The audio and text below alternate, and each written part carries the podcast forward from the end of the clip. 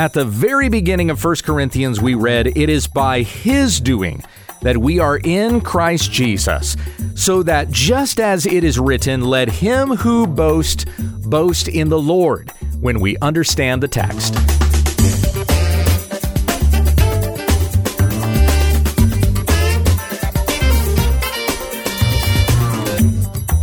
Many of the Bible stories and verses we think we know, we don't. When we understand the text, is committed to teaching sound doctrine and rebuking those who contradict it. Visit our website at w w w dot u t t dot com.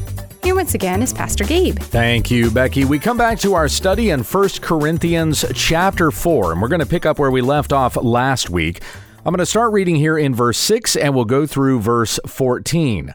The Apostle Paul wrote to the church in Corinth, "Now these things, brothers, I have applied to myself and Apollos for your sakes, so that in us you may learn not to go beyond what is written, so that no one of you will become puffed up on behalf of one against the other. For who regards you as superior? What do you have that you did not receive? And if you did receive it, why do you boast as if you had not received it? You are already filled. You have already become rich. You have ruled without us. And how I wish that you had ruled indeed, so that we also might rule with you. For I think that God has exhibited us apostles last of all, as men condemned to death, because we have become a spectacle to the world and to angels and to men. We are fools for the sake of Christ, but you are prudent in Christ. We are weak, but you are strong. You are glorious, but we are without honor. To this present hour we hunger and thirst and are poorly clothed and roughly treated and homeless. And we labor, working with our own hands. When we are reviled, we bless. When we are persecuted, we endure. When we are slandered, we try to plead. We have become as the scum of the world, the grime of all things, even until now. I do not write these things to shame you, but to admonish you as my beloved children."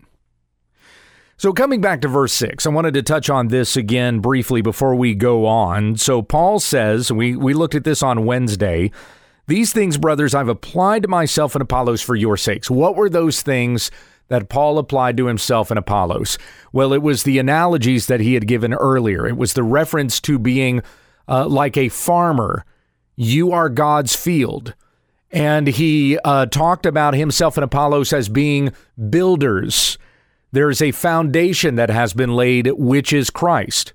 And there are others that are coming along and building on top of that foundation. Paul says, let each one be careful how he builds upon that foundation. And then Paul makes reference to himself as being a steward. He and Apollos, the two names that are kind of continuing along here. So that was at the start of chapter four. Let a man consider us in this manner, us being himself and Apollos, as servants of Christ and stewards of the mysteries of God. So when Paul says, I have applied these things to myself and Apollos for your sakes, he's talking about the analogies, the metaphors. I've presented ourselves to you in this way that you may understand. And when he goes on to the next part, he says, so that in us you may learn not to go beyond what is written. Now, this section of First Corinthians four, six, I'm just talking about this particular portion of this verse. It's often used and applied to the entirety of Scripture, and I believe you can apply it that way, because when it comes to understanding what God has said, what His will is, the way of salvation, the return of Christ, any of these doctrines that we may build upon according to the glorious gospel and the teaching of our Lord Jesus Christ that has been given to us. We have what is written down in the Bible, and we can't go beyond that. We can't delve into speculation, because then that turns into myth, uh, and Paul strictly charged that we stay away from such things. That was the instruction that he gave to Timothy. So in First Timothy one three, as I exhorted you when going to Macedonia, remain on at Ephesus so that you may command certain persons not to teach a different doctrine, nor to pay attention to myths and endless genealogies which rise to mere speculation, rather than furthering the stewardship from God which is by faith. So this stewardship from God that is by faith that we have, that is the gospel, that is the teaching of our Lord Christ, and everything that applies to the church for building it up, because that's exactly how Paul applies it there in First Timothy.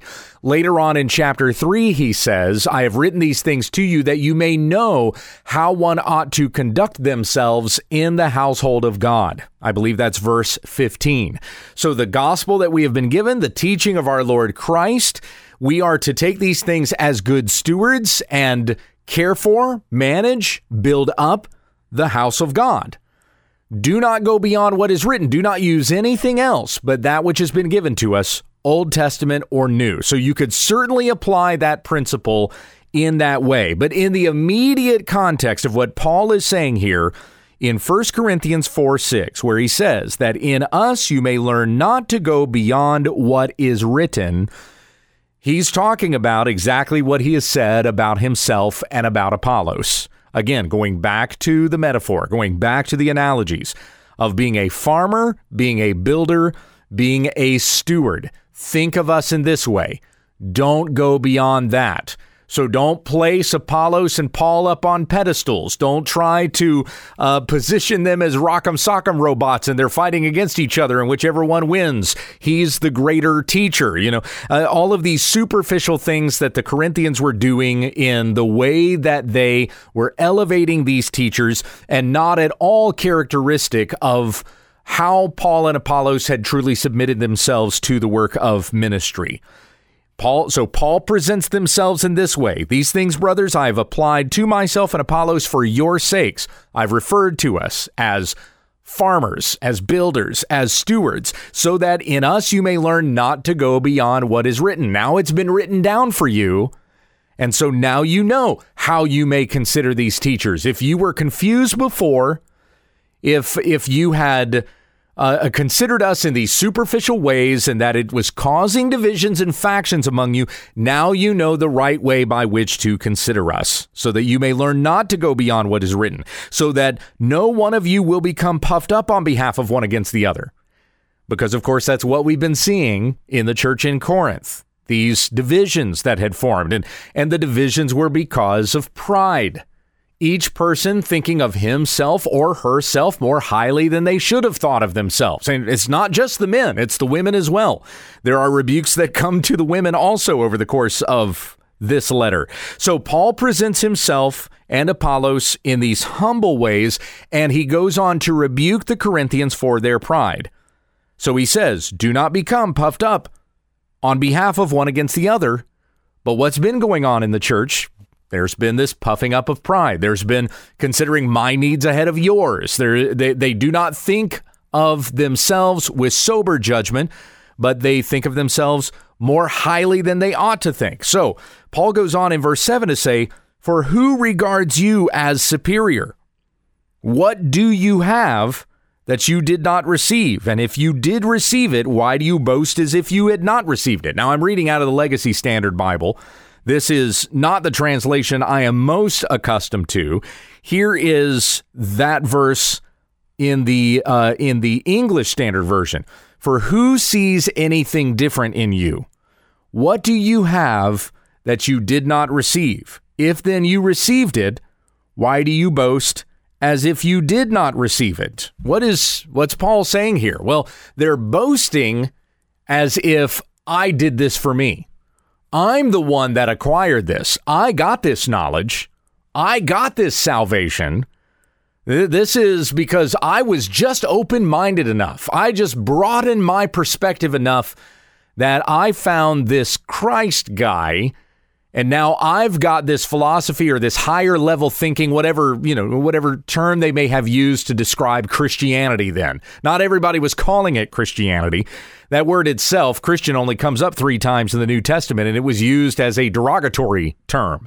It was what the Gentiles called Jesus followers, and they used it as like a put down. Oh, those Christians. Yeah, they were they're followers of Christ, the carpenter of Nazareth. So we're uh, we're calling them Christians. The Corinthians may not have called themselves that because it was such a disparaging term. So however they considered themselves, whatever they called called this thing that was Christianity, they puffed themselves up with it. It, it was like higher thought. It was the newest idea that was out there on the scene. All those other Greeks out there and the philosophies they're going after, they don't have what I've got. So they're puffing themselves up with this new knowledge that they have achieved, that they have acquired, and they got it themselves. So remember back to Paul's rebuke in, well, chapters one through three, basically saying to the Corinthians, you did not do this. This did not come from you. It came from God. It's from the Holy Spirit that we are even able to discern the things of God. The naturally minded man can't discern these things because they are spiritually discern. So they're folly to the natural minded man. If you were still of your natural mind, then you would not be able to understand these things. So what you have did not come from you. It was a gift that was given by God. Going back to verse twelve. Now we have, uh, I'm sorry, this is chapter two, verse twelve. Now we have received not the spirit of the world, but the Spirit who is from God, so that we may know the depths graciously given to us by God. The depths graciously given to us. The Spirit graciously given to us. We have received it. We have received not the spirit of the world, but the Spirit who is from God. In other words, we didn't go out and find it. We didn't go latch hold of it. We didn't go exploring for new thought and, oh, look at this spirit over here. I'm going to believe in this spirit, and now I have uh, a higher level of understanding. That is not how we came into the faith. It's not how the Corinthians came into faith. It's not how anybody came into the faith. In John chapter one, it says, this is not according to the flesh, not by the will of man, but from God. It is not by the will of man that you've been saved, not by your own will that you've come to salvation, but by God's will, that he has saved you and made you his son or daughter. Who regards you as superior? What do you have that you did not receive? What do you have that you came in possession of because you went after it and laid hold of it, and it became yours by your own effort? That's essentially what Paul is asking there. And if you did receive it, why do you boast as if you had not received it? Meaning, why do you boast as if you're the one that acquired it by your own intellect, by your own ability to possess it? Verse eight, you are already filled. You have already become rich.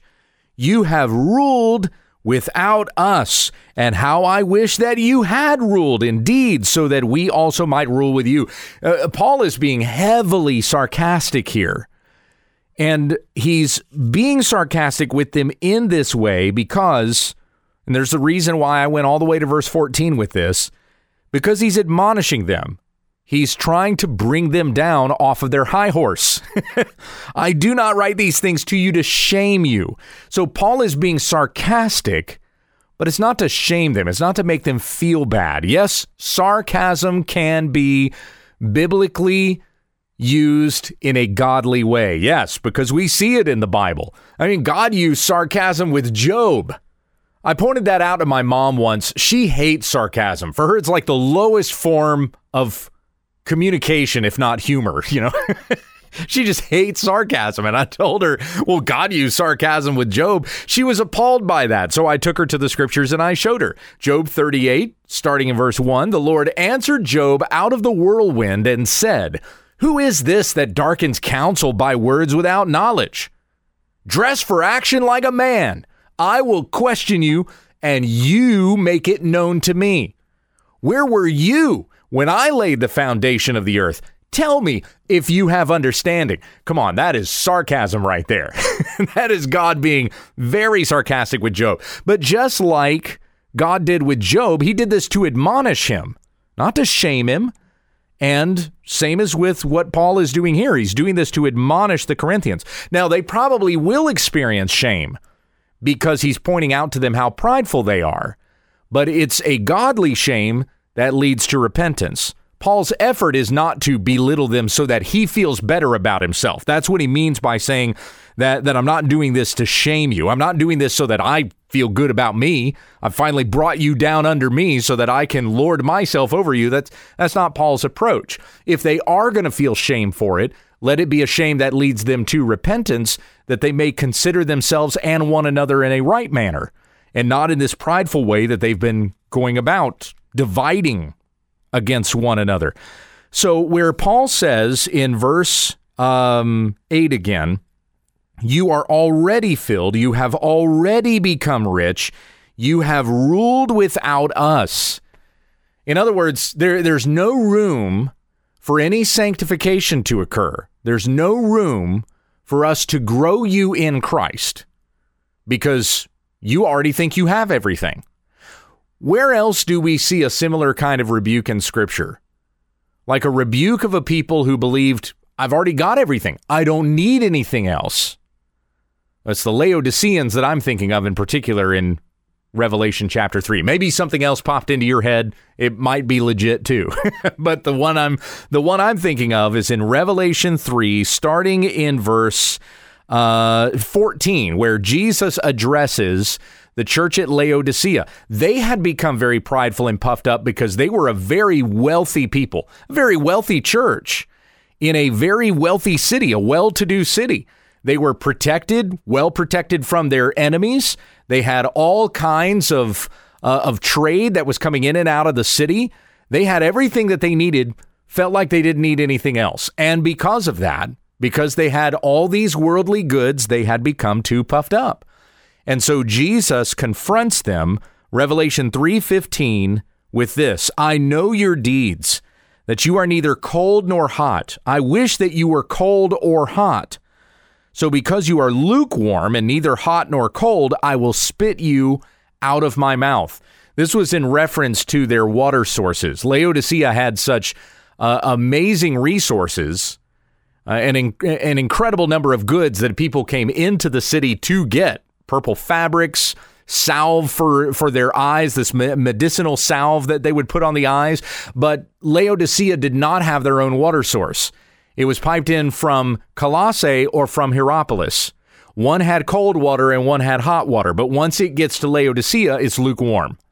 And it's kind of gross because if it's cold, it's supposed to be refreshing. If it's hot, it's supposed to have medicinal value. But when it gets to Laodicea and it's lukewarm, it's not as good as it is when it comes from the source. So what Jesus is saying to the Laodiceans is, because you are far from the source, I will spit you out of my mouth. You're far from me. That's the rebuke that Jesus is making of the Laodiceans. Because you say, I am rich. I have become wealthy. And I have need of nothing. But you do not know that you are wretched and pitiable and poor and blind and naked. I advise you to buy from me gold refined by fire that you may become rich. Didn't Paul talk about that with the Corinthians too? Talking about a, a trial by fire, that whatever comes out of that fire, the, the judgment of fire, may be purified. Jesus saying the same sort of a thing, giving the same kind of rebuke to the Laodiceans. I advise you to buy white garments so that you may clothe yourself and cover your nakedness, that the shame of your nakedness will not be manifested. An eye salve to anoint your eyes so that you may see. Jesus goes on to say this, this is Revelation three nineteen, those whom I love, I reprove and discipline. Therefore be zealous and repent. So likewise here, as Paul is being sarcastic with the Corinthians, it's for their good that they may become zealous for what is good, and they would repent of this pride that is so dividing them and will lead them to deeper and worse sins if they do not repent. So you're already filled. You've already become rich, Paul says. You have ruled without us. In other words, the Corinthians think of themselves as kings, as rulers, and they've done that without the apostles, without Paul and without Apollos. They're using Paul and Apollos to puff themselves up, but they don't really have regard for either of those two men.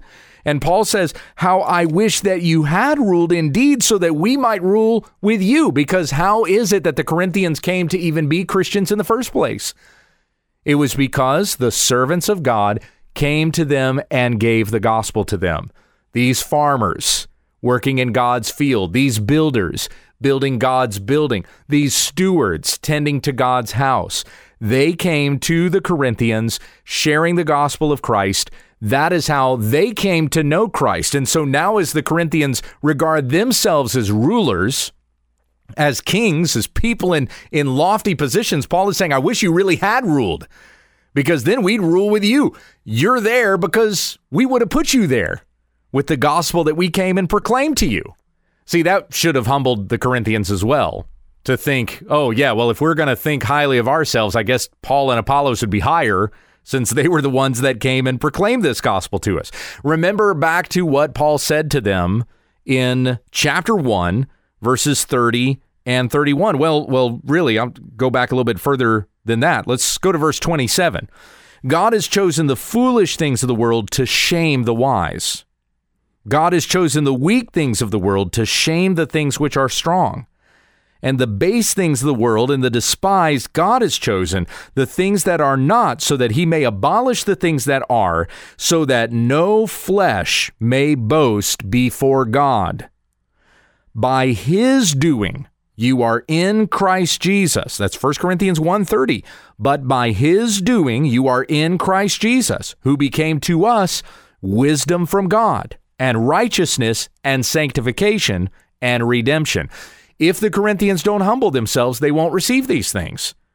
They will not have the righteousness that comes from God. They will not be sanctified. They will not even receive redemption. But as it says in verse thirty-one, so that just as it is written, let him who boasts, boast in the Lord. Psalm thirty-four two, my soul makes its boast in the Lord. Let the humble hear and be glad.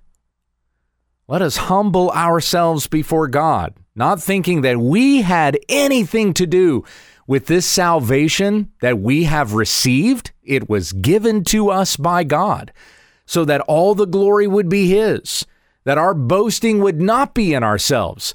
Our boasting is in the Lord. May his name be glorified now and forever. Heavenly Father, I pray we would humble ourselves before God. James said so. Peter said so. We see it from Paul and throughout the scriptures, to humble ourselves before God, and at the proper time, you will be the one to exalt us.